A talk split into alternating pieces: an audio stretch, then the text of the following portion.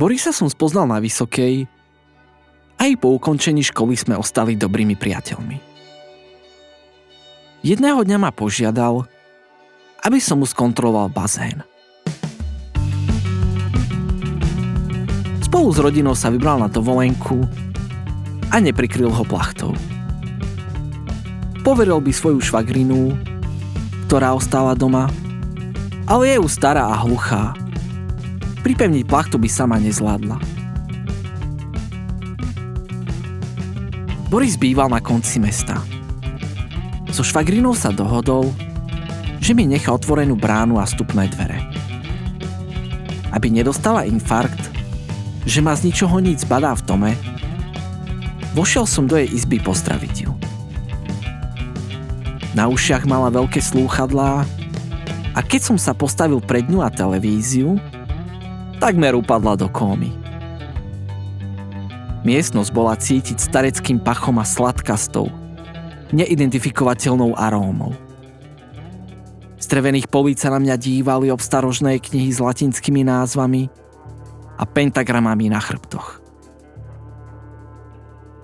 Na nočnom stolíku som spozoroval zaramovanú fotografiu, zachytávajúcu mladú ženu s nadutými lícami. Spoločnosť jej robil vysoký fešák s dlhočíznou bradou – Isto jej manžel. Prednedávnom sa zabil pri autonehode. Havaroval a vrak jeho auta skončil v jazere. Na fotke vyzerali bezstarostne. Za nimi sa rozprestierala široká pláž a nekonečné more. Zanechal som starénu spoločnosti televíznych novín a pobral sa skontrolovať oválny bazén na záhrade. Voda v ňom bola zelená. Na hledine plával mŕtvý hmyz a sajrajt priviatý vetrom. Na spodku sa zablísol čudný, kovový predmet. Cez hustú špinu som ho nedokázal presne identifikovať. Zavolal som Borisovi a ozrejmil mu, že kryciu plachtu som nikde neobjavil. Navigoval ma späť do garáže, kde som našiel biele, chlórové tablety. Podľa Borisa stačilo, ak ich hodím do bazénu. Potom som mu viedol chladničku a uvelebil sa na záhradnom ležadle. Na prízemí som zahasil, nechal som však bežať televíziu. Jej tlmený, tmavomodrý jas prenikal cez francúzske okno a slabo osvetľoval rozbitý slnečník a nôžkový altán so zošnurovanými plachtami. Pred zvedavými pohľadmi susedov ma chránil živý plot. Netrvalo dlho a so zhasinajúcim pohľadom na rámovú konštrukciu bazénu som zaspal.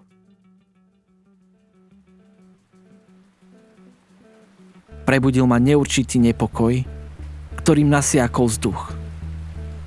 Prenikal mi do tela – a zanechával v ňom nepríjemný pocit desu. Vietor sa náhle zdvihol, zosilnel a rozviazal plachty na altáne. Jasné hviezdy zmizli, obloha bola jedna veľká čierna machuľa. Ide búrka, vyskočil som z ležadla. Rozbitý slnečník sa točil okolo vlastnej osy a z bazéna vyleteli chlórové tablety.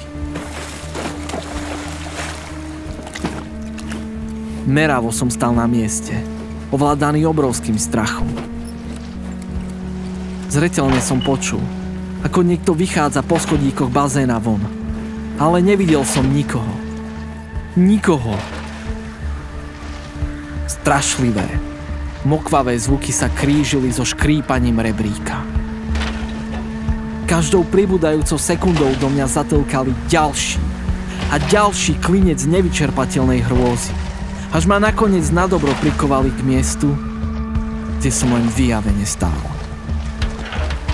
Slabý z televízie, ktorý sem doliehal, na chvíľu pohasol, aby v zápäti osvetlil stenu živého plotu. Na jeho pozadí som zbadal tieň vysokého muža s dlhočísnou bradou. Starenin manžel. Starenin manžel! V tom okamihu sa vo mne konečne prebudil púd seba záchovy. Utekal som odtiaľ preč, nechávajúc za sebou desivý úškľabok starený za oknom.